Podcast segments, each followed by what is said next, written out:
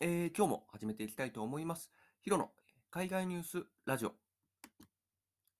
ということで、えー今日はですね、メタバースに関するお話でございます。いや、メタバースっていう言葉ができてから何年経ったでしょうか。まだ2、3年ぐらいですかね。一気に、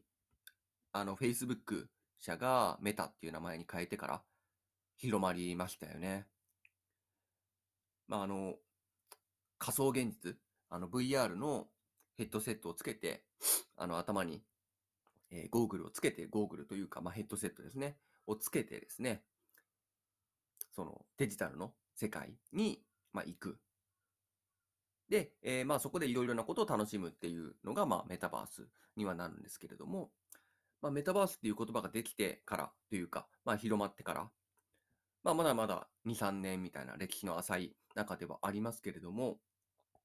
そんなメタバースもですね、今、急速に、もう日々急速に成長していてですね、その可能性を広げているんですけれど、いるんですよね。はい。まあ、それこそね、VR だけじゃなくて、まあ、AR とかね、まあ、ブロックチェーンとか、まあ、いろいろあるんですけど、特にこのメタバースに関しては、まあ、急速な発展が特に目覚ましいということで、それこそメタ社もそうですし、Facebook、Google とか、そういったところがね、名だたる IT 企業がこぞってね、メタバースの開発に注力してるっていう形にはなってます。ただですね、なかなかメタバースってよく聞くけど、体験したことないみたいな人って多いんじゃないかなと思っていまして、今回はですね、実際にそのメタバースで何ができるのっていうことを一旦まとめさせてもらって、ちょっとお話できればなと思っております。それでは早速いきましょう。まず一つ目。まあ、一つ目に関してはまず人との交流ですよね。まあこれはまあ当たり前っちゃ当たり前ではあるんですけれども、う んあのメタバース空間に行くとですね、それこそ世界中いろんな人があの同じ時間にヘッドセットをつけて同じメタバースに入っている。そんな人たちがね、たくさんいるんですよ。それこそ僕もですね、VR チャットっていうメタバース空間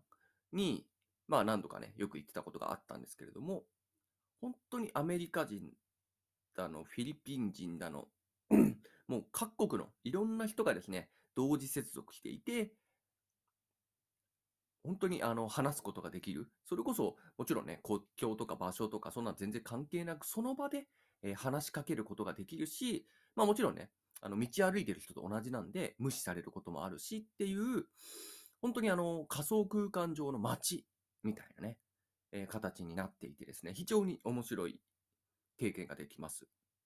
はい。まあ、こういったところからですね、新たな出会いであるとか、まあ、もしかしたらビジネスであるとか、まあ、そういったところにね、発達するっていう可能性も秘めているっていう、えーメタバースにおける人との交流のところがまず一つ目です。で、二つ目はショッピングですね。これもニュースとかでよく取り上げられてますけれども、えーメタバース空間で物を買うっていうことですね。今年の8月にですね、バーチャルマーケット2022っていうものが行われてですね、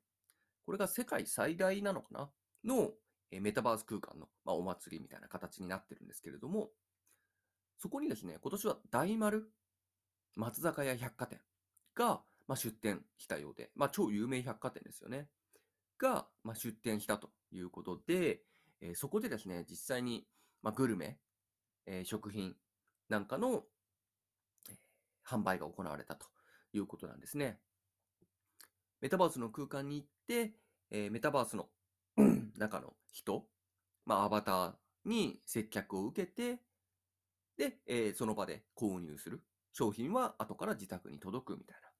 えー形になっているので、えメタバースなんですけれども、まあ、ネットで物を買うっていうところにはなっていて、まあ、非常に面白い体験ができるかなと思います。まだまだこれは一般的ではないですけれども、こういったところはね、もうこの2、3年でね、まあ、ある程度一般的になってくるのかなという予想が出ています。3つ目に関しては、教育部分ですね。ここについてはですね、やっぱコロナの影響で、まあ、ズームの、えー授業とか、えー結構ありましたけれども、まあ、今はだいぶなくなっちゃったのかもしれないですが、これがですね、あのメタバースで授業を行うという可能性が、まあ、大きいんですよね。まあ、そういう選択肢もできるっていうことですね。まあ、なかなか日本ではないパターンかもしれないんですけど、学校と家があまりにも離れている。そして学校に行くことができないみたいな、えー学生、まあ、小学生とか中学生とかがいる場合に、メタバース空間で、まあ、遠隔で授業を受けるっていうことが可能になってくるので、まあ、そういった意味では、距離という中の教育格差が、えー是正されてくる、まあ、なくなってくるということかなというところなんですね。まあ、もちろん日本でもね、例えば塾とか、そういうのも、えーメタバースで行われるみたいな未来も、まあ、一部あるのかなとも思います。まあ、そうしたらね、塾とかは、あの、塾の場所のね、家賃とか払わなくて良くなるので、まあまあ、そこまでうまくはいかないと思うんですけれども、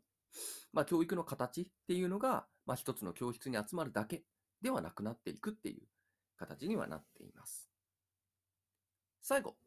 のところでは、健康管理の部分ですね。あのメタバースを応用するとですね、それこそ視覚、聴覚のトレーニング